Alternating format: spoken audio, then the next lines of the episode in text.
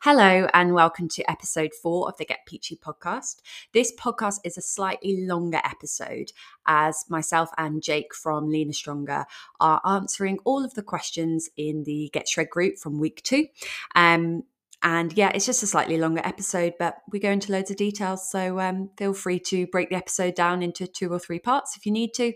Um, but I hope you enjoy.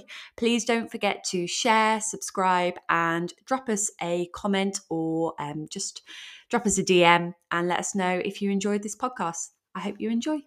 Cool. Hello, everyone. If you are watching, um, this is obviously week two the live q&a and there have been some excellent questions as well. So massive well done for getting to the end. Well it's not even the end of week two yet but honestly i just want to say to everyone in the group like you have been so supportive to one another and it's just amazing to see because a lot of you are jumping in and you know answering each other's questions and yeah it's just awesome. Um but first of all jake how has your week been? Our week has been good. Yeah it's been all right yeah. thank you. Just it's all flying by so fast. Time. And we need it February, you, man. How are you getting on? Like after, because obviously you had COVID at Christmas, didn't you? Yeah, my sleep, my sleep is still really bad, but the other way. So during COVID, I slept forever. Now I'm sleeping never. insomnia, but apparently there's um a couple other people have experienced the insomnia side of things as well. Um, post COVID, which I didn't know that was a that was a thing. So apparently, I'm part of a thing now. Do you think that's though because I don't know because you sleep so much? Didn't you like sleep for like eleven hours one day? Eleven to fourteen most nights. Oh my god! It wasn't even just the one. It wasn't even just the one day. It was literally like didn't even wake up for a wee, which is like pretty standard, right?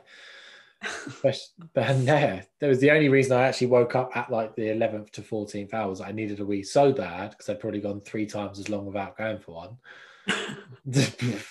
I was like, right, probably. Otherwise, I will wee the bed. So. That, oh yeah, and you don't want to do that. No. No. no. Um.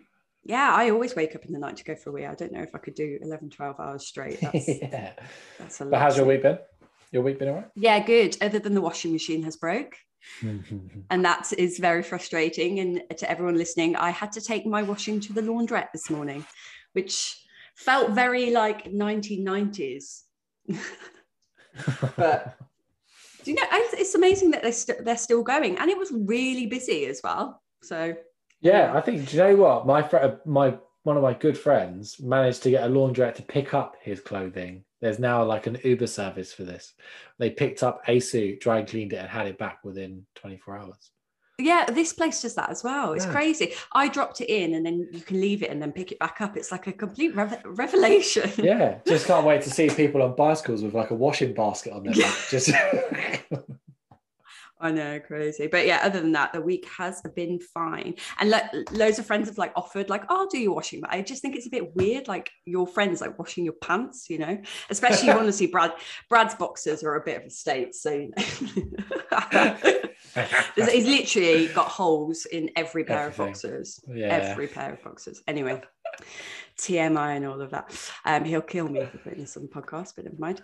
Um, right, let's get on with the questions. If anybody jumps into the group, please say hello and um, ask any questions as we go along. So I've split the questions this week into training and nutrition. So we're going to go all through the training and workout questions first, and then we're going to come to the nutrition questions after.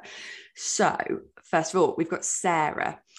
I did the bodyweight workout yesterday and I'm so sore today. I'm really feeling it in my legs, arms, stomach, and shoulders. Should you work out the following day slash day after or wait a bit more until recovered? If so, how long for? I'm more than happy to try and push through the pain, but not if that might do more harm than good. Do you want to go first, Jake? Yeah, okay. Um, I think if you're if says I suppose there's a soreness scale, right? You've got like really sore where you you're clearly feeling battered. Um, that's when you kind of go, right, give it a day or two, let it settle, then go back to it. So like that, you, I won't say you shouldn't and won't feel that sore ever again because I don't want to, like that's I couldn't predict that. But doing that same workout with the same weights and reps that you've done just then probably won't lead to the same amount of soreness next time. Um, I'm going to presume with Sarah, this is one of her first bouts of resistance training. Generally, Yeah. to get that, yeah, to get that sore, it'd either be your first time doing this stuff or your first time doing completely new bits and bobs. Um, and that can happen. So it's not weird. You're not weird for that happening. That's pretty standard for everyone's had that day. You're just trying to get out of the bed looking like the Tin Man. Um, but I would, yeah. But but I would say my my advice would be, yeah, rest until you feel either very lightly sore or fresh, then go for it again, and it will get easier over time. Yeah. Yeah, I agree. And I think also um, sometimes actually like active recovery, which just basically means like don't be a couch potato the day after you've the day after you've exercised. Active recovery can be really helpful. So for a lot of clients that go um, and do their first gym session that they've done in a while and then get really sore the day after, I just say get out for a walk. Or if you are, you know, a member of a leisure centre or your gym has a pool, if you can go and have a swim and sauna, do that. Sometimes actually getting blood flow around your joints is really um, beneficial because it will help with the recovery process. And I think sometimes actually just like sitting down all day makes things worse. Like you literally do look like the Tin Man if you've been sat in your office desk all day and then you get up and you're like, oh my god. Um, so Sarah, I think like the, it will get easier. However, saying that when programs change and exercises change, you might feel the same again at some point. Like I can't remember what I put in the other day. Oh, I was doing eccentric chin ups oh my god like that three second down i did eight reps four rounds i literally couldn't lift my arms above my shoulders the other day. Um so just remember like certain exercise will prompt um a bit more doms but it's normal. And the best thing to do is recover well make sure you're getting adequate sleep. Like sleep is a massive one protein, drink lots of water, and just get out for a walk, get some fresh air, loosen up your joints, maybe do a little bit of mobility if you want to, and then that might make you feel better. I'd say if you're completely broken, don't train the next day. But if it's just a little bit of like, oh, do you know what? This is a bit sore. I could try it, try it, and you can always leave it. So that's always an option as well. And I think sometimes you know, like if I went to the gym the day after I'd done those chin ups, I know I would not be able to do anything overhead. It just wouldn't be mm. happening. Um, so yeah, cool. Okay, next question. Abby, if we are doing two of the three workouts in the program each week, should we always do one and two, days one and two, or should we be switching in number three? So, to very quickly answer this, Abby, I would say always do the same workouts each week because that way you're going to make progress. If you're doing a random, you know, day three one week and day one, and then next week you're doing day two and day three, like you're not going to make as much progress as you would if you're following the same um, workouts each week. So pick the same workouts. If you can only do two workouts a week, do day one and two and keep doing those days until the six weeks is over. Um, I don't think we need to say anything else. Um, Abby again, gym workout has two, ha, oh, gym workout two has a chin up machine or banded self-supported chin-ups.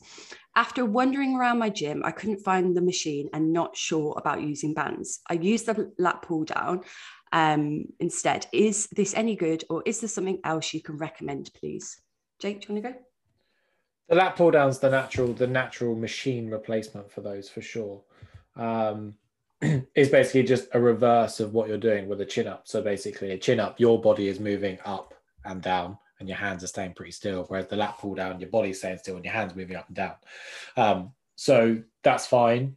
Um, not every gym will have a chin up machine, so that might be, might just be that your gym just literally doesn't have one. Like we, own, my one only got one a, a year or two ago. Um, so it's not weird that they don't have it either. It's not a staple. Um, yeah, like so the, with the self-supported one, it's different to the banded, right? So self-supported, you just need a squat rack or a Smith machine. So you could play around with that. The Smith machine is basically the squat rack that is fixed within, a, a you know, a square. Um, whereas a squat rack is like the barbell could be pulled forwards and backwards. The Smith machine it just goes up and down. So you could try that, um, but realistically, the lat pull down is absolutely fine um, as long as you're, you know, imagine you're doing a pull up. So just kind of getting your arms going down this is only useful if she's watching. so, this is useless if this is useless if you're listening via podcast. Everybody like, visualize. Yeah, visualize. Yeah. So you had to go from above your head, and your elbows are being pulled down towards your, your ribs. And as lot you know, you're just looking to kind of get your wrists above your elbows by the time you're at the bottom position, and then straighten up.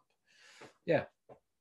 Yeah, absolutely. That would be the yeah. recommendation agree um, and if you can't get on the lat pull down you can always do like a horizontal pull variation instead so you could go inverted row so for example if anyone's listening and you're like i don't really want to go set up a barbell in the you know weighted area to do mm. self-supported chin-ups for anyone listening if you don't know what a self-supported chin-up is basically you set a rack up or you set the Smiths machine up, you set the barbell to the height of your shoulders so that when you stand up, it's almost like you're at the top of a pull up or a chin up.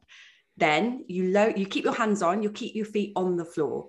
You lower yourself down completely until you are in a full hang, and then you pull yourself up using mostly your back and your arms, but because your feet are on the floor, you are supported, which means if you can't do chin ups yet, you can push some weight through your feet. A great way to progress this is taking one foot off the floor as well. So, or you can come up uh, pull yourself up with both feet on the floor and then take your feet off and then lower yourself down. So you're just kind of playing around with your own body weight and how much of that you can lift. So a self-supported chin up is a great way basically to mimic the chin up because with banded, although I do like banded and I definitely think there's a time and a place and I do program it in, the problem with banded is it gives too much assistance at the bottom. And if you've got like loads of bands or a really thick band, it can really like bounce you out the hole and that really isn't building strength as such. What do you think on that? No I agree but they, yeah. they, they, they're useful for learning the skill yeah 100% um, or and just be really I... heavy like me and it won't bounce you out the hole so much um and I used I used everything when I was training to do chin ups. I did every time I went into the gym, I did a banded chin up. Every time you know I came through the front door, I've got a chin up bar at home. Like I do a chin up. So do whatever you can. Um, but in terms of if you don't have access to like a barbell that you can set up like that or a Smiths machine, you can either do lat pull down or you could do an inverted row. So you could do a TRX row or a inverted row and a barbell, but that kind of defeats the point of not having a barbell available. So yeah, you can do row. a seated row would be the yeah. machine equivalent, right? Yeah. So if you can't do anything vertical, just go horizontal, which means like pulling the weight towards you instead, or pulling pulling your body weight towards you. Mm. Um, okay, Charlotte. After the resting times, no, sorry, are the resting time are the resting times negotiable? As in, if you are trying to do the workout as quick as possible, is it okay to catch your breath and then crack on rather than wait the whole 75 seconds? And another, another question off the back of this is how long should these workouts take on average? No matter how hard I try, I can't get below one hour, which feels like a long time. And Keely added to this question as well, also curious about rest times. I am often tight on time, so tend to smash through things as I feel ready. Jake, do you want to go first? The shred workouts are planned to last roughly 45 minutes to an hour. 45 to yeah. 60 minutes. So I'm yeah. intrigued to see, to wonder what's slowing you down so much so that you can't get them under an hour. Like, are you having to wait for pieces of kit? Are you wandering around not knowing She's got a gym at home. Oh, okay. Oh. So I've I've got okay. a feeling it's a case of having equipment at home and having to set that up. Ah, like spinny dumbbells and stuff like that. Ah, okay. Yeah, maybe. Cool. Just a um, presumption. Yeah. Okay. So on that presumption, though, I'm going to also presume she is currently waiting the whole 75 seconds. That's fine. Yes. Um, so, okay. Are they negotiable? Yes and no, but you have to understand the consequences of your choice, I would say.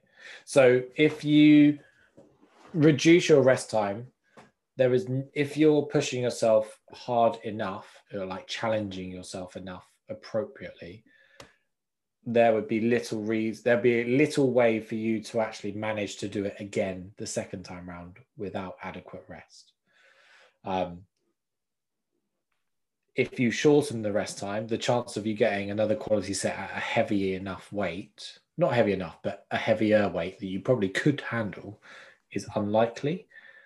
Because um, 75 seconds is still fairly short as a rest time, you know, and, and, and to put it into context, like the people that train purely for strength, they will wait three, four, five minutes between each set uh, which is kind of boring that that sense. That's a long time to be resting, um, but that's so their body can recover and really then push as hard as possible. Now, if you're training from home, obviously you're limited by. I'm presuming you're limited by the amount of weight you have. So if you you know, say for example, you've maxed out. Let's let's just go for the example of a split squat. Like maybe you've maxed out all your weights for your split squats at home. If you can't go any heavier and you don't have the time to go any slower, then bring your rest time down. Mm. Um, because then that is in essence also making it harder because you'll be less recovered. Um, yeah. Yeah, yeah agree. Um, no, that's fine. Um, one thing I would say, Charlotte, is are you timing your rests? So, for example, some clients will say this to me, oh my God, the workouts take over an hour. And I'm like, are you timing your rest or are you sat on Instagram? And most of the time, it's I'm sat on Instagram scrolling, or I'm WhatsApping, or I'm emailing a friend. So your 75 second rest then actually becomes three to four minutes. And don't get me wrong, like I have to like literally tell myself off and be like, stop going on social media when you're working out. You're working out. Um, so do time your rest. And if you're already doing that, then one of the things I would say is in the program, um, there are certain exercises which are called compound exercises, isolation exercises and then fillers. So your fillers are things that aren't really that necessary, but are put in there because people like them. So, for example, i am going to go with day two of the gym program, which I know is the pl- uh, there's plank in there, right? You've got chin ups and then plank. So I would say take the planks out. And if you have time at the end, then come back to them because they're not really that important. Like you're better off focusing on compound exercises, which are multi joint exercises, which means like you're using more body parts rather than like a bicep curl, which is just using um, elbow flexion, which is just your elbows. So I would say if you're really struggling for time, just do the multi-joint exercises. So your compound exercises sack off the filler exercises. So i've put if i've put in a plank in there a dead bug that kind of thing don't bother doing those. And you could even sack off the isolation exercises such as like um, cable tricep rope extension, dips, that kind of thing. Get rid of those. Don't bother doing those. Utilize your time and spend your time doing the, your compound exercises because one, they're gonna they're gonna bring you more bang for your buck. You're gonna build more strength, build more muscle, and ultimately burn more calories doing those exercises. So feel free to chop down on what you need to. Another thing is sometimes I will um, I will program what I call a bookend set. So, for example, I might put four sets of squats, three sets of press ups as a superset. And your bookend is the four sets of squats because you're going to go squat, press up, squat, press up, squat, press up, squat, you're done. I would just say drop the, the last set of squat and just stick to three sets um, rather than doing the four sets. So you could just skip a set. Um, so that is what I would do. Time your sets, sorry, time your rest, feel free to drop what you need to. And then um, the final one, what did I just say? Brain's gone. Whatever, go back, listen. Yeah. um, and a final note is a form of, of progression that's not really looked at that often is density. So, what density means is like how quickly we do something, how dense that session is. So, does your session take you 40 minutes or does it take you 30 minutes? The 30 minute session is going to be harder if you're lifting all the same weights, right? So, for a lot of clients, they will start a program and be like, oh my God, that took me an hour and 20 minutes on week one. By week six, they're doing it in 50 minutes. So they've reduced like 20, 25 minutes time, whatever that is, and so that means they've actually progressed in density. So they're doing the same amount of work in less time. So that's actually a form of progress. So right now, you're probably on like week two of the program. Just look at it this way. By week six, you will hopefully be doing that workout in an hour, and that's progress. Yeah. So that's also another um, form of progress as well. So, yeah, hopefully that answers your question. And then, Keely, to answer your question, if you're tight on time, like take what I've just said and what Jake said Um, and if you are smashing things through, that's absolutely fine, but just make sure that you are smashing things through and you are able to return to the next exercise, the same exercise that you're doing at the same, um, what am I trying Rate, to say? Intensity. Yeah, Yeah. yeah. So if you've done 10 press ups on your first set, smash through it, took 20 seconds rest, and then you've done three press ups on your next set, that Mm. would mean that I would spend more time on the quality of movement rather than just deteriorating over sets. Yeah. So to, to add to that point, like it's basically the decision of going rather than doing three sets of really quick press ups and going 10, 5, 2, on a presumption for Angie here, like we would both rather you do two sets of eight to 10 that were much better and you Yeah. sack off the third one if time really is that much of the essence. But like, don't get warped into this idea that I'm super bit like, I don't know your situation at all, but like, I know what we can all be like as humans. We can be like, I've got loads to do, so I've got to smash through this. Like, if it's a difference between five minutes, I bet your life you can you can afford to spend five minutes in the gym. Like, if it's if it really is a case of like you need to get it done 10, 15, 20 minutes quicker, fine. Just cut everything by one set and focus on the quality. Mm. Like you, most of us will fare much better for quality over quantity nine times out of ten and then once you can smash that in then you can work on the density block and go right how much can i squeeze in in the same amount of time without sacrificing quality Yeah. less is more Yeah, this case. absolutely. Mhm. Um, Kim. Cool. Any more to add? No. Yeah. Cool. Okay, Kim, what's more important for fat loss, the strength block or the body weight block if you only have time for one? So, for anyone listening to this, just to make it clear, my home workout program is split into blocks. We've got a strength block where they'll use dumbbells, bands, whatever they've got access to at home, and then a body weight block um, on this specific program, just in case they've got absolutely nothing or they're really short on time and they can't be asked to get the dumbbells out. They can either choose to do both. And then the body weight exercises we do less rounds of because usually you're pretty battered. Um, or you can do either or if you're short on time, for example. So, Kim, I would say, firstly, looking at exercise for fat loss isn't always a great thing. Um, when we look at uh, how we achieve fat loss, exercise actually is very low on the graph, on the pie chart, basically. It's only a very small percentage that actually uh, creates fat loss. Fat loss is created from a calorie deficit, uh, you know, total daily en- energy expenditure. So our BMR, the food we digest, which is your thermogenic effect of food, your NEAT activity, and that kind of thing. So that has a much far greater impact on fat loss than exercise does. So, firstly, try not to look at exercise for fat loss. Whilst it can be quite motivating to do so, when you move out of fat loss, you might then stop exercising because you're like, well, don't need to don't need to exercise anymore because I've lost fat, right? Look at exercise as a fitness and strength thing. Okay. So we're improving fitness and we're improving strength. So I would say for you, Kim, whatever you feel like doing on that day. If you've got less time, go for the body weight block. If you've got a bit more time, go for the strength block. Any have you got anything else? Any input? Mm, not loads if she really wants a black and white answer then strength block but Yeah. yeah realistically there's too many other factors to to care for so yeah no nothing Yeah. to add on that one Um, okay, Cassie, is there an ideal heart rate for fat loss when doing an indoor cycle or spin class? You want to start? It kind of rolls into that point you've just made right? Again like trying to differentiate exercise movement etc specifically to be burning fat in that sense. Um not that it doesn't but like it's just a, a inefficient way of thinking about things. But there is there is you'll see you know if you read and look at these things there's a thing where like you will use fat within your from your body um like as in just within you not necessarily from you.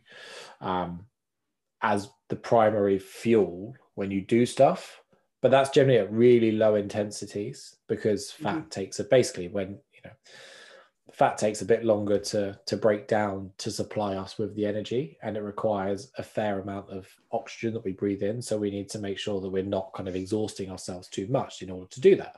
So it has to be low intensity that's like, so like walking and things like that will likely be using fat more so to to help us get around. The moment we get kind of intense that's where you start to use like the carbohydrate from within your body. So like glucose and glycogen will be the things if you read about it you'll see. And we have a finite store of that but like that can last typically anywhere from half hour to 60 minutes where you could use carbohydrate as your predominant fuel. Um, so then you'd have to be going for a long time in order to then switch it more to fat again type of thing in that sense but yeah. The caveat, God, no, go on, go on, go on. I think the thing is, Cassie, you're looking at this, and I know it's just a generic question, so I'm not saying don't do this. Um, but you're looking at this as like, what can I do to optimize fat? What's, you know, in essence, like what's my fat burning zone? What's the fat burning zone for cardio? And there is a flaw in that because if you want to know what your fat burning zone is, like the best way to burn fat is to actually sit still because the lower your heart rate is, the more access you have to your fat stores and your your body will use your fat as fuel because there's so much oxygen there for it to do its job to actually metabolize it you know into energy. Whereas if you start to then add exercise onto that go for a walk and that kind of thing actually the percentage of fat burning decreases. So if you want to look at things as like a fat burning zone like sit down and do nothing but you're burning less calories. So one of the things you have to look at is like the fat burning zone typically was um, and it is used it is used but it's used for athletes. They don't really call it fat burning zone but they'll call it like their moderate heart rate. And it's mm. actually where they build their cardiovascular endurance because working at lower heart rates actually makes you fitter than working at max heart rates. And there's a time and a space for working at max heart rate versus working at you know a moderate heart rate that you can continue to do. So a moderate heart rate. So if you were like looking at this as like right what can i do cardio wise to um, burn fat? Working at a moderate heart rate in which you can like sustain a conversation. And what i don't mean is like going out for a walk and just chatting. Like yes that is is sustaining a conversation. But if you want to add like the cardio element to it is do something like maybe go for a jog or sit on a bike where you're pedaling hard, but you can actually still talk and you're not going gasping for air. Um, and this is roughly usually this is for the fat burning zone right this is roughly usually 60 to 70 percent of your max heart rate so to work out your max heart rate you subs- 220 take away yeah. your age yeah. yeah so for example 220 minus 32 is 188 beats per minute so i'm 32 so that would be 108 beats, uh, 188 beats per minute would be my max heart rate. So 70%, let's do 70% of that would be one second. 140 something, 150 something. 131.56. Yeah, so, for example, my fat burning zone for cardio would be around 130 beats per minute. Now, if anybody has ever gone out for a run or gone to a spin class and looked at your heart rate, I assure you it will not be that low unless you're some kind of absolute fitness freak, um, an athletic freak. Mostly when I go for a run, I'm like, right, try and keep your heart rate down.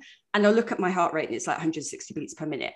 Working at 130 beats per minute is hard because you just get excited and you want to go over that. It's boring as well.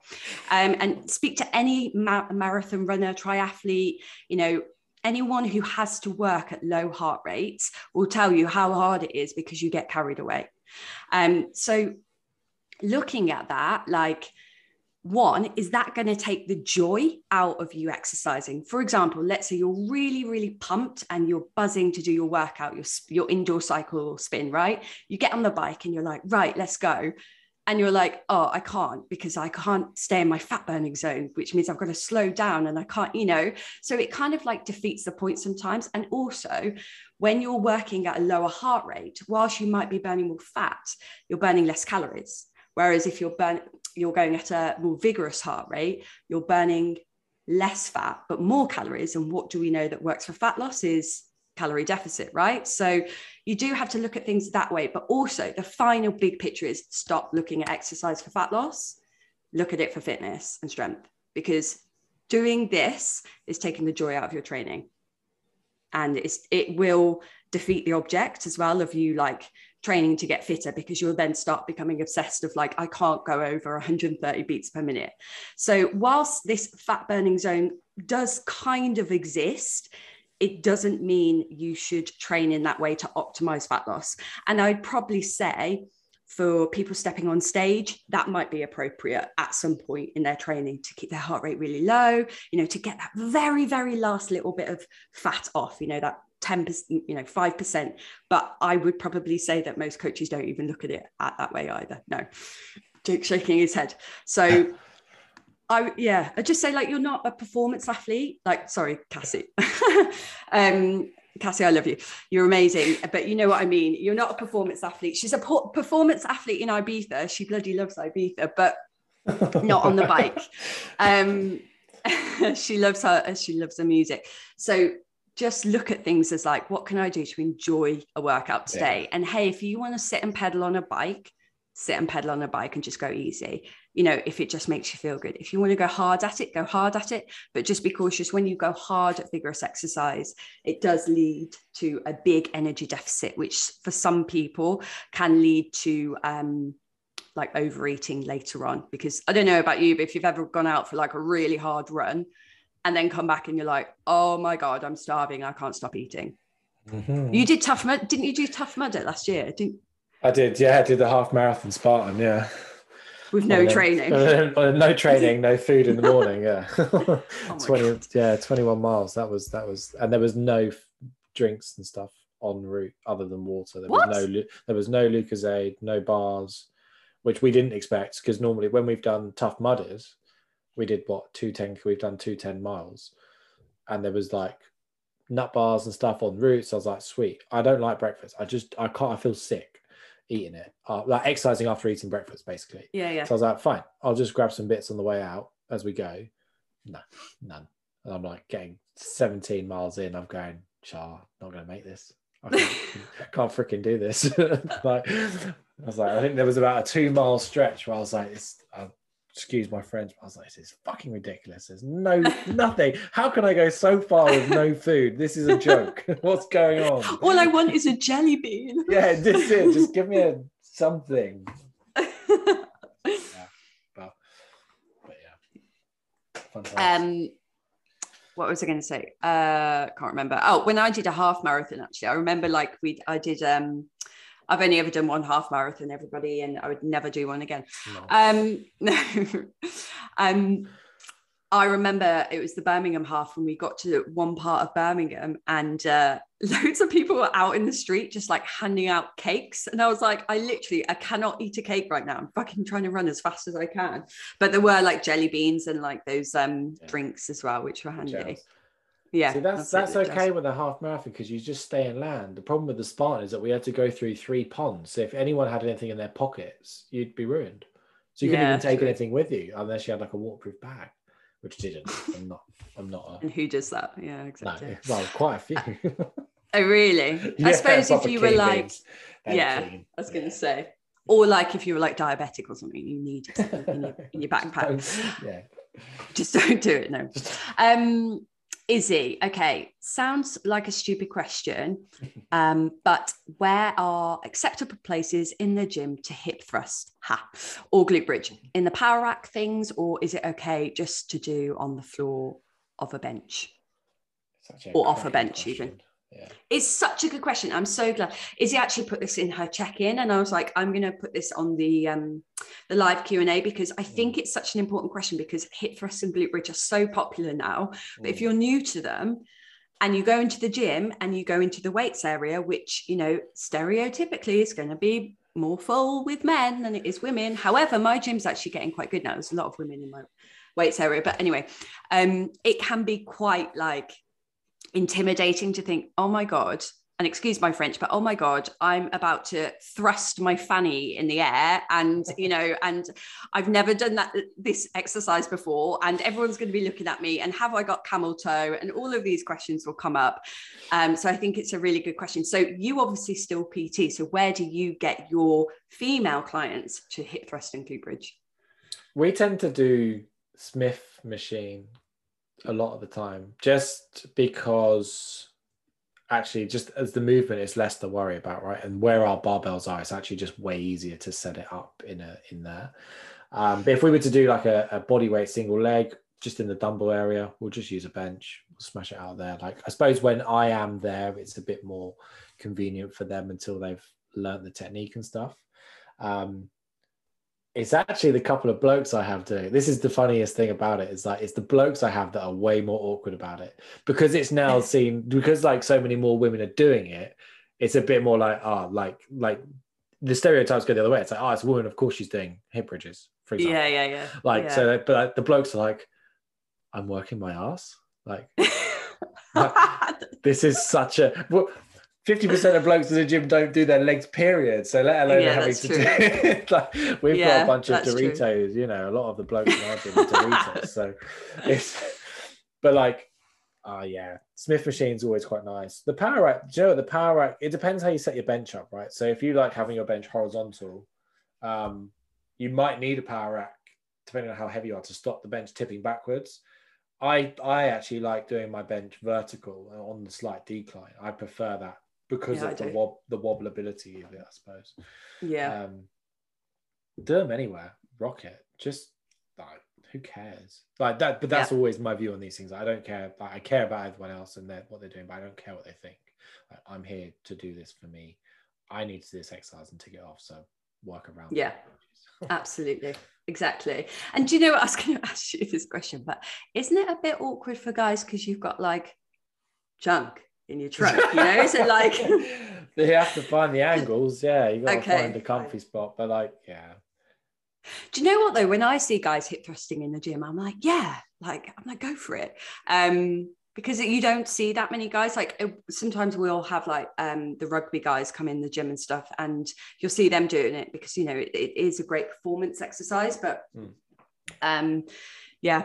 Uh, so, Izzy, I would just say just rock it, just go in there. If you're really unsure, ask anybody who's working on the gym floor where's the best place because sometimes some gyms are very p- protective of their floor. Um, for example, if you're glute bridging, you know, 100 kilos. And although like the range of movement in glute bridge isn't going to be the same as if you were doing like a snatch um you know if you're thrusting up and down in a glute bridge or you're snatching something above your head and then dropping it like you're probably not going to do that much damage on the floor. But if you're glute bridging like maybe just ask am i okay to do it on this floor? Um i would say also with glute bridges so barbell glute bridges go on a bit of floor that's not slippy. What i always find if i'm a bit sweaty um, and I'm on the floor. If I'm on the rack, I'm on the power rack. Sometimes that floor is actually um, like like laminate, or like yeah, yeah. yeah, or whatever that wood, and I end up sliding. So I actually prefer to be on the dirty ash gym floor, and I don't mind a bit of grub on my shoulders and my back because actually that like the grit like helps me stick there, which sounds disgusting and it's probably not very good for the whole COVID stuff, but um and sharing germs, but I prefer to be on the floor because then I don't slip. Um, and in terms of hip thrusts, like wherever you can, one thing I would say is if your gym, you know, usually you've got your dumbbells set up and then you've got um, loads of benches, and then behind it, you know, wherever you are in your gym, you've usually got like barbells. I would edge, like if you're going to hip thrust, pull the bench a little bit further away from pe- where people are doing dumbbell bench. Um, because I had this the other day. I was doing dumbbell bench press the girl next to me was doing barbell hip thrusts and she was so close to me that I was a bit like worried that I would drop my dumbbell when I lowered my dumbbells down like onto her.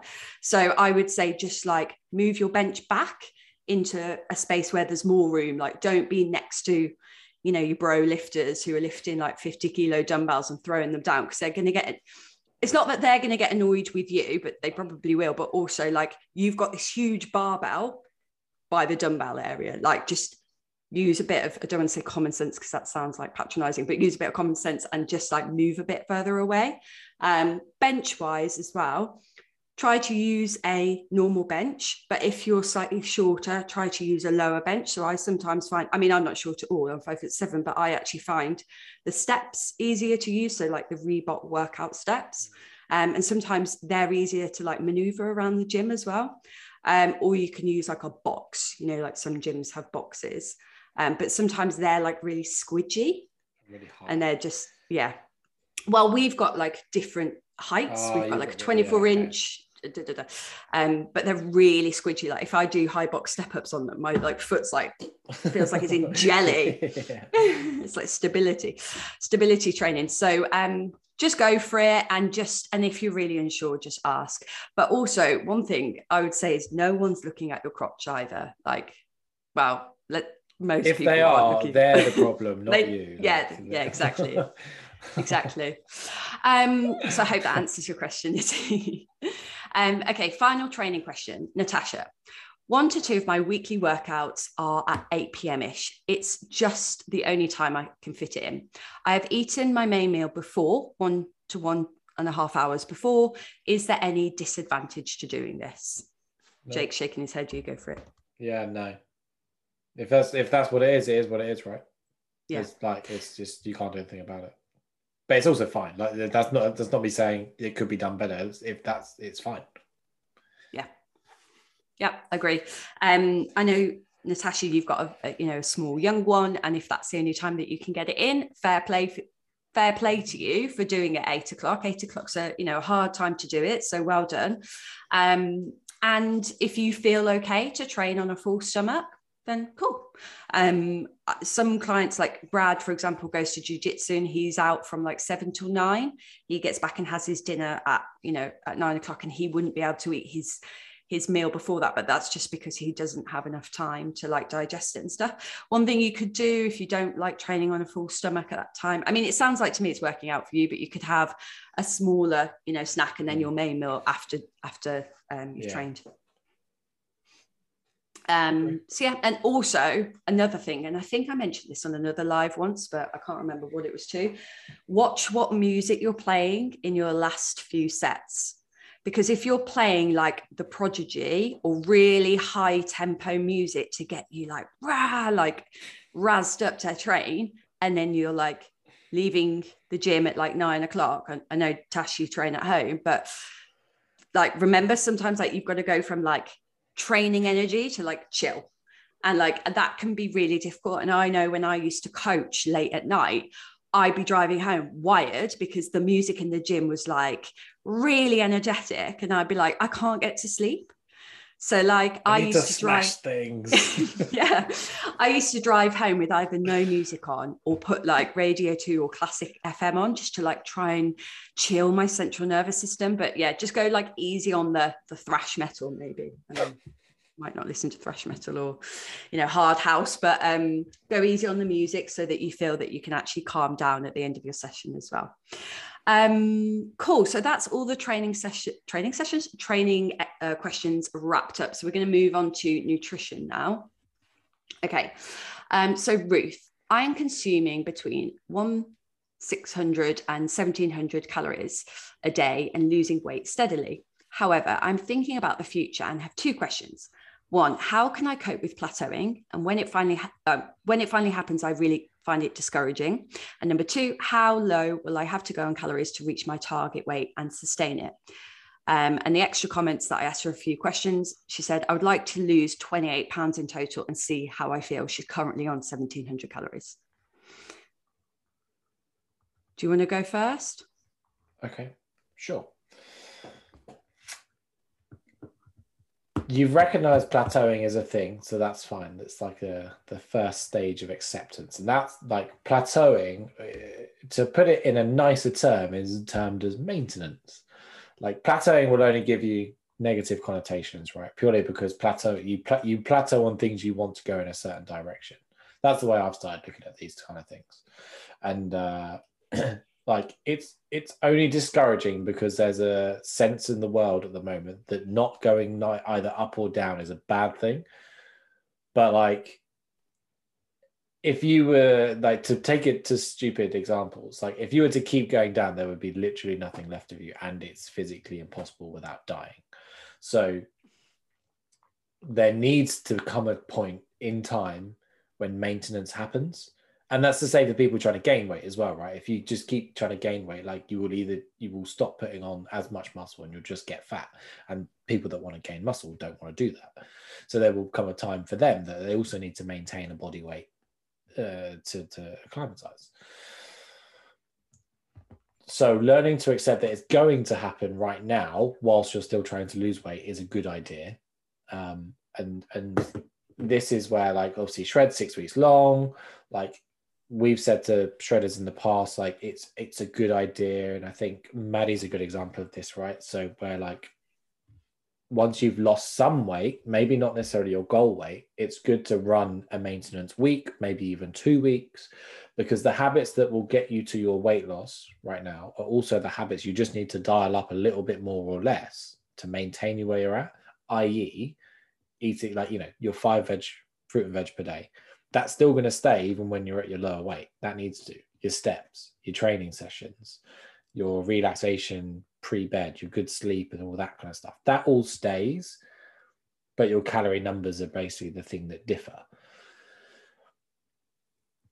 So rather than finding it discouraging, we just need to find a way for you to just be like, well, I have to stay the same at some point. So like start practicing it. It is uncomfortable and it's not normal in the sense of we spent we all spend well i don't well i'm a lot of us in here will have spent many years, maybe decades, being like, I need to be smaller, lighter, lose weight, and either achieved it or not, but then bounce back. Like we've probably all had that experience, myself included, massively. But if you can go, actually, there's so much to be gained from staying the same on the scale. Like you can get so much stronger, you can eat more, which for me is a big motivation to stay similar. it's because the, the, calories can be like in the 2000s type of thing rather than in the 1000s. Um, and before we go on to the second bit, like in terms of how low your calories could go, by learning to maintain, you can also then play around with slowly increasing the calories and remaining at a very similar weight which is important. It, we basically would call it a diet break, for example. So I know the later bit you say you want to lose 28 pounds, for example. So say, for example, you lose another five pounds and that puts you six pounds lighter than when you started. If you took a little diet break for a week or two, practice your maintenance habits and practice getting over the idea of staying the same, when you then reduce your calories again to roughly the same, potentially a little bit lower, it almost don't take this and run with it, but like resets you from a fat loss point of view. Um, and when I say don't run with that, don't go and say, look, if I take a week off, it resets me. It's more from a psychological perspective, isn't it? Yeah. Um, so yeah, and some some physiological, but there's yeah, there's some yeah, absolutely, absolutely. Um, yeah anything yeah. to add on that bit before yeah um, I agree. And I think the reframe is really nice. Like, don't think that a plateau, I think I really like what you say. like, don't think a plateau is a bad thing. It's a really good thing. And when clients get to maintenance, when clients plateau with me, I'm like, this is brilliant. This is amazing because look how much you've lost and look how much you can now maintain that loss.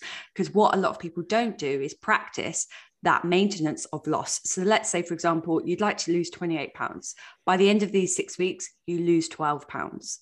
Now, you need to practice. If, if you get stuck at 12 pounds, spend some time practicing maintaining 12 pounds loss because it's going to be easier to do rather than going, oh, I've plateaued. I can't be bothered. This is too hard. Revert back to 28, 28 pounds.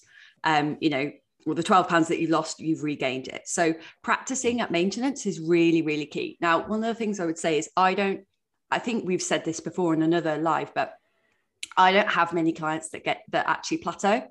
And I don't know many people that will plateau. And the reason for that is because of adherence. Because when you have dieted for a long period of time, your adherence will suffer. So, what that means is the things that you did on week one, you probably aren't doing on week 12, 24, that kind of thing, because you're tired, you're hungry, you're bored, you're fed up of dieting. So you probably are doing things like picking. You probably aren't going out and doing as many steps as you could because you can't be bothered or you're too tired. You might not be training as hard, or you might be um, not um, calculating your calories right. So, for example, like you're not, what, what's the word for it? Uh, you're not entering your calories in right basically. So you're just kind of guesstimating and you're overestimating your calories or underestimating your calories whatever. Mm. um the worse one brain's not working. Um so when you have dieted for that longer time these things really really get tough. And that's where i will say to clients listen we've got to you know if we have plateaued let me see what you're doing like let's have a look at the numbers and let's see if this adds up because right now you're on 1600 calories that's still a deficit for you. You know you've still got that those 12 pounds to go. It's still a deficit but what do you think is going on at home in your life that could be causing this maintenance. And if you're like i'm ticking every single box we might say okay what i want you to do is um, you know i'll only do this with very few clients. And this is really if they have got to maintenance and they really have got stuck is can you take a photo of everything you eat today and send me over what you've put in MyFitnessPal? and then that way i can look and go okay she hasn't tracked her you know this is how like meticulous it can get if you do get to a point where you're plateauing. Like have you tracked your tomato ketchup? Have you tracked your butter? Have you tracked your oil that you've cooked your chicken breast in? All of those calories count and if you're not tracking those things then you will be over your calorie deficit. Um, so that's not to sound discouraging as you've put, but you will to lose 28 pounds on 16 1700 calories you'll still be in a deficit. So don't think that you're going to get to maintenance anytime soon if that makes sense. Like if you keep going at exactly no that's the wrong way around. If you keep going how you are and being ap- absolutely accurate you might get to that 20 28 pounds pretty quickly that loss but it will slow down towards the end um, that always happens because you are a lighter weight, so you're burning less energy. You know, your BMR, as such, your total daily energy expenditure goes down as you get lighter. So the lighter you are, you actually burn less calories as a person, right? So those things can happen, and those things can contribute to this um, sort of plateauing or this maintenance. But actually, for 60 like 1600 calories is still quite low for a lot of people so i would say ruth keep going with it and if you get to the point where you feel like you've plateaued take a week or two two off your deficit because it's probably you're more mentally drained and slightly physically drained. You're tired you know maybe you just really want a day where you eat 2000 calories or whatever. Take that week off or two weeks off. Take yourself up to maintenance work out what your maintenance calories are and then go back into it because i assure you you'll keep mm. going.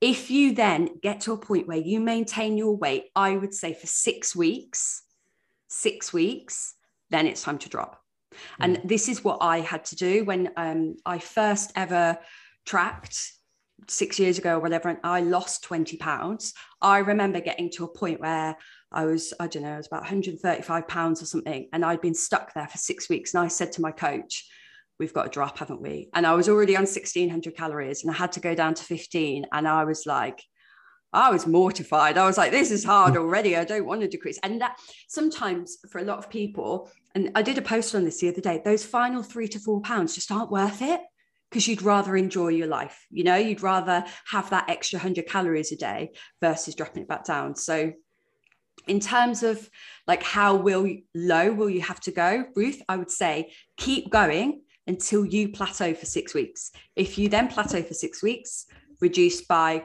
50 calories, 100 calories. But hopefully, you won't have to do that and you will get to your 28 pound target or your 24 or 25 pound target and be happy there. Mm. Does that make sense? Yeah. Have I said anything my, in the my, wrong way around? No, no, no. But, but lastly, to to make crystal clear. So, like, okay, so they run with it. It's like when Angie says take a week or two off, it is The mistake that most people make is that when they Yeah. go, ah, sweet, I'm off, I can eat what the fuck I want. Yeah, Like no. it does not work like that. Like so again, like not to keep referring to May. I don't want to like all eyes on Maddie because she's done it. But like Maddie has been through the journey with Angie for however long now, right? So like she was at maintenance for 12 weeks after that first shred. yeah, and like so she's on a bit of a build or build maintenance now, right? Her calories are quite Yeah. high, or what what some of us might see as quite high. Like I said this to Maddie yesterday on her comment on her post. Like her food choices do not differ in the Yeah, sense of she's still banging out of veg. Uh, she's vegan anyway, right? So Yeah. so so but she's getting her protein in she's getting all the good stuff that she has lost weight on so mads mads lost a fair bit in the last shred as well right and that was the first Yeah. one i fully worked in and saw it but her food choices are basically the same. It's just bigger portions or or an extra snack somewhere you know depending on her day. Um Mm. it's not a case of right i'm going to forget all the good stuff that got me here. I'm going to go back to doing what i used to do. That's that's where most people go wrong and people go oh well dieting doesn't work.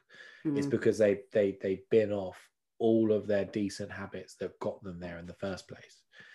Um and revert Yeah. back. So like, like i say this and this would be why we'll always argue that like sometimes the slow approach so like 28 pounds is a sizable goal to have not not achievable it's just you know you need to give yourself enough time purely for the maintenance thereafter side of things not the actual weight loss the actual weight loss is fine that that's the the easy part in, the grand scheme of things is actually what can you maintain and enjoy maintaining thereafter Yeah. that's my last point i know it's a little bit long Yeah. And I think just to recap, Ruth, if you plateau, if you've plateaued for two, three weeks, keep going.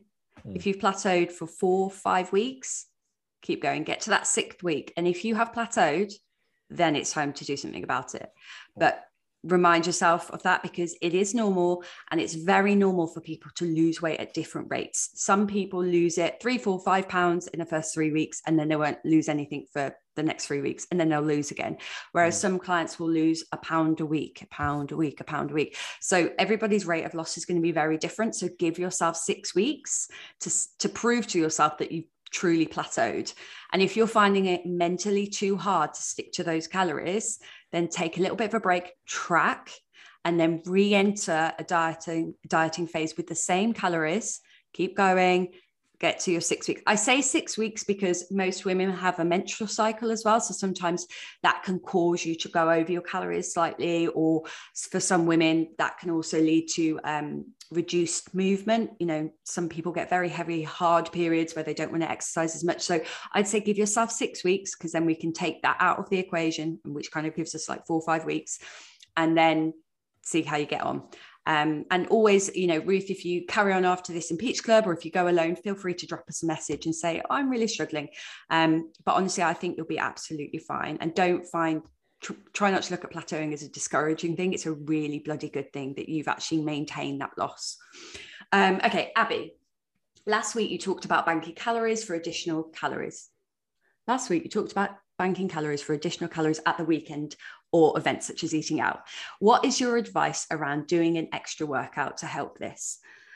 Um, I'll start. I I look at this in two ways. One, for somebody who doesn't have any issues with food, i.e., does not have any disordered eating background habits, um, such as binging or going out to burn off food, um, you know, going for a run to burn off food, going for a hike to burn off food, going for a workout to burn off food.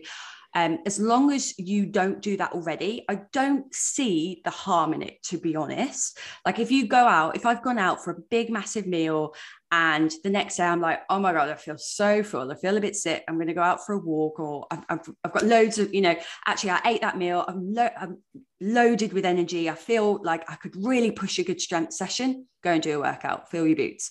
But that's kind of my view on it. Like if you know it's because it's a punishment thing, don't do it.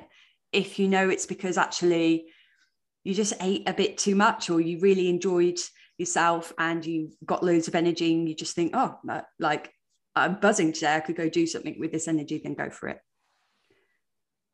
Thoughts? Same? Same. Cool.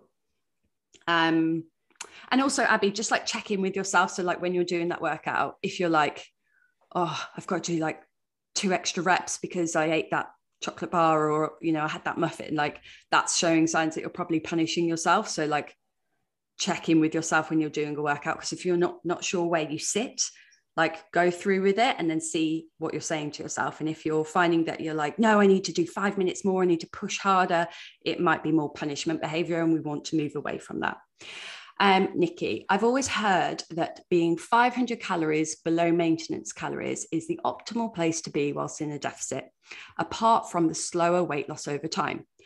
Is it okay to eat more calories whilst in a deficit? For example, 300 below rather than 500?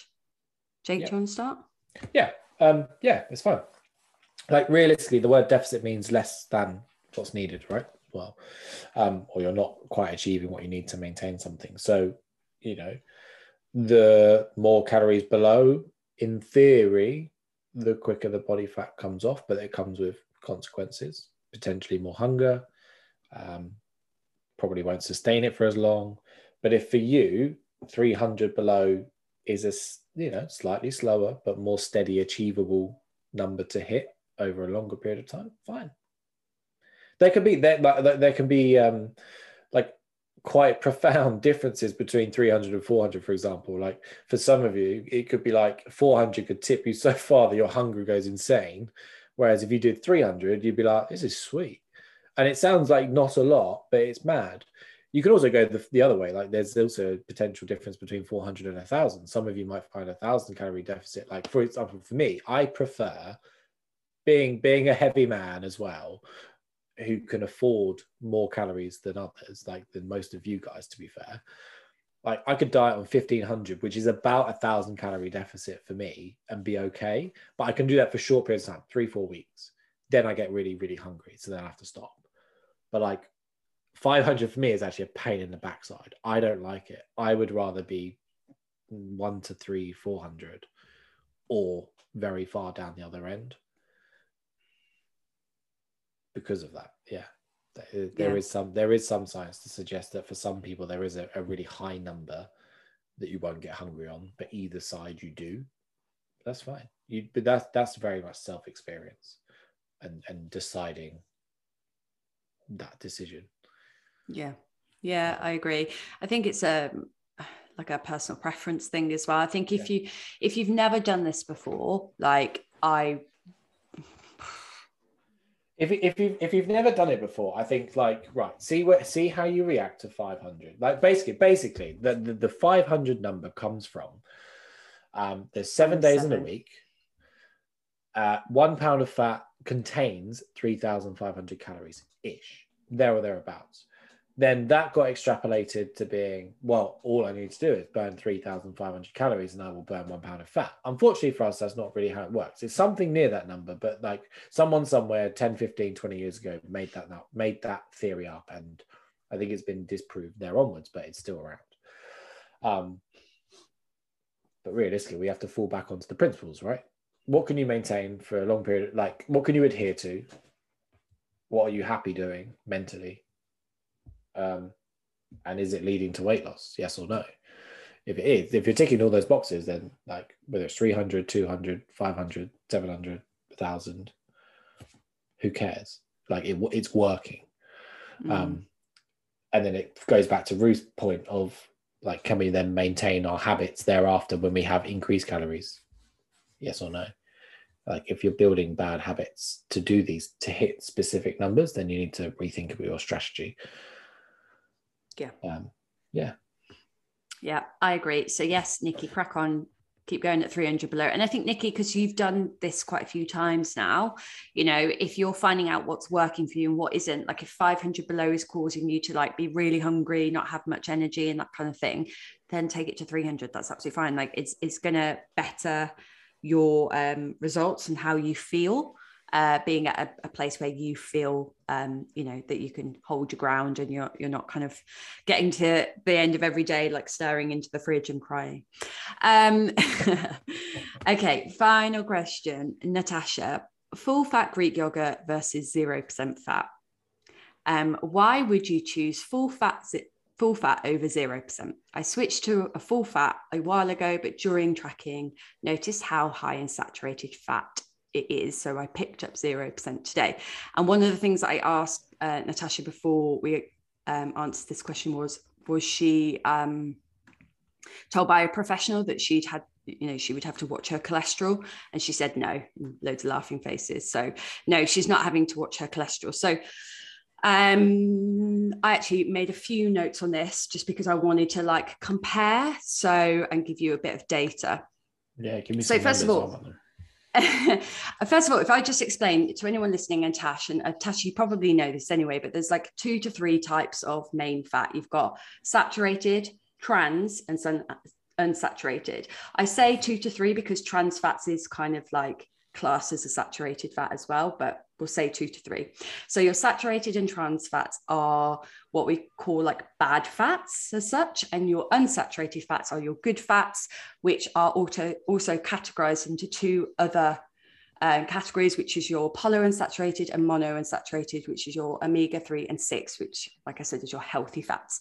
Your saturated fats are dietary fats. So fatty cuts of meat, butter, um, ice cream comes under that as well, but it's slightly trans fat, sausages, um, that kind of thing. Um, with your trans fats, they're more sort of like your processed foods, your fast foods, that kind of thing. So the recommended daily limit or allowance of saturated fats for a woman is 20 grams per day. And I think for a man, it's around 30 grams. So I decided to go and look at a comparison. So I went onto Tesco and compared because I could not, I could not find um, the total Greek full fat yogurt. I couldn't find their nutritional information. I could find it on MyFitnessPal, but I was getting like different errors, mm. like completely out. So I was like, right, let's use Tesco. So I went onto Tesco and I've used their full fat brand and then compared it to the total Greek fat, their um, 5% and their 0%, right? So if we take 100 grams of full fat Greek yogurt, we get 7.2 grams of saturated fat. If we take 100 grams of 5% Greek yogurt, you get 3.6 grams of saturated fat. And then 100 grams of 0% Greek yogurt, you get zero grams of saturated fat. How many? So, sorry, how many percent is there full fat? I didn't know there was more than a five percent. That's news to me. Interesting. Yeah, there's completely full fat. So there's there's actually zero percent, two percent, five percent. I think you can get ten percent, and you can get full fat. Oh, cool. Um, so obviously you've got zero percent, which is zero grams of saturated fat, and then full fat, which is seven point two grams of saturated fat per hundred grams. So when we look at that, we go, okay, well, full fat Greek yogurt isn't healthy let's carry on. So for 100 grams of each of these, you've got full fat is 132 calories and 3.3 grams of sugar. For 5% Greek yogurt, you've got 93 calories and 3 grams of sugar. And then uh, for the 0% fat, you've got 54 calories and 3 grams of sugar. So for a lot of people, they always say, oh, there's way more sugar in the low fat variations, um, but there actually isn't. But I don't know whether the low fat variations are more processed sugar. I don't know. I haven't looked into that. But anyway, so for somebody dieting, you might look at that and go, well, for 100 grams of full fat yogurt, I've got 7.2 grams of saturated fat and 132 calories. Why would I choose that? So let's just look at the nutritional benefits of going full fat. You've got more potassium, more vitamin B12, B5, calcium, and probiotics. And studies actually show that dietary fats and fats, especially taken from dairy, can help reduce risk of type 2 diabetes and blood pressure. Okay, so remember your minerals and nutrients are really important. Now, I actually found an image online that compared, where is it? compared the different percentages of Greek yogurt and then 0% Greek yogurt of your vitamins and minerals. So your vitamin A, calcium, and potassium is actually very much the same, but your vitamin B12, B5, and B2 is um, much higher in the Greek yogurt. Um, so you've got vitamin B12 is 42%, whereas in 0% fat is 22%. Vitamin B5 was 19% versus 0% fat is 13%. And then vitamin B12 was, no, the first one, sorry, was B2. Vitamin B12 is 43% versus 26%. So you've got way more B vitamins in your full fat Greek yogurt than you have in your 0%. Now, we were talking about vitamin B12 yesterday and Mm. vitamin Bs. Vitamin B, a B12 plays an essential role in red blood cell formulation, cell, metabol- cell metabolism. God, I can't speak today. Uh, and nerve function. So basically, if you are somebody who suffers with like headaches, fatigue, uh, feeling absolutely exhausted, which is fatigue, low mood, depression, sometimes these are signs of vitamin B12 deficiency. And a lot of women will struggle with vitamin B12 levels because of their menstrual cycle, right? Because it affects our red blood count um, and our formulation. So when you look at the nutritional value of full fat Greek yogurt, you're getting more vitamin Bs basically, and it will be a higher um, quality of probiotics. Whereas when you've got that 0%, these things are like strained out of them. So when you look at this, like you're looking at higher like higher saturated fat which is more nutritional dense and higher calories or no nutritional like density or very little i should say because there is some calcium was still the same and obviously less calories. So it does make sense on a diet to be like oh i'll have 0% because it's lower calorie and you know and it's giving me the same amount of um well, it's like the same amount of sugar. I didn't look at the protein levels, probably should have done that. But one thing I'm going to say is like saturated fat is going to fill you up more, not trans fat, because remember, trans fat is our junk food, whereas saturated fat is going to fill us up more and have more nutrients. So if you eat like um, a, a big steak, right, is going to have saturated fat in there versus you eat a chicken nugget, like that's processed, like the steak is going to, and you ate the same quantity, the steak is going to be more filling than the chicken nugget because it's processed, right? It's trans fat. So saturated fat is going to fill you up more, whereas the 0% that has no saturated fat is not going to fill you up as much, but you can have double the amount. So, you know, for 200 grams of um, 0% yogurt, you can only have 100 grams of full fat yogurt because your 0% was 54 calories per gram. So double that. And then your full fat was 132 calories per 100 grams. So it's kind of like two bowls for one, right? So Mm. I would say the better option is to go for 5%.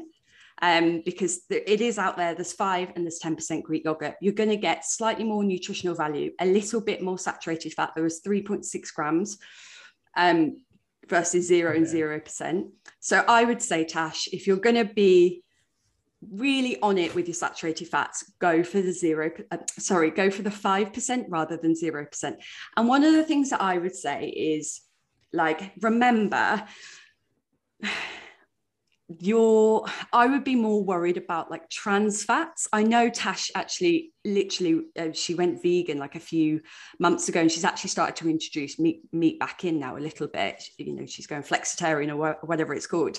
So I would say, looking at your diet, and I've seen you know what you eat on Facebook.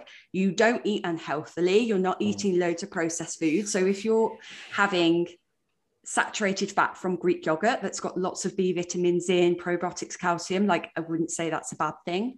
Um, so yeah. Any any other thoughts on that?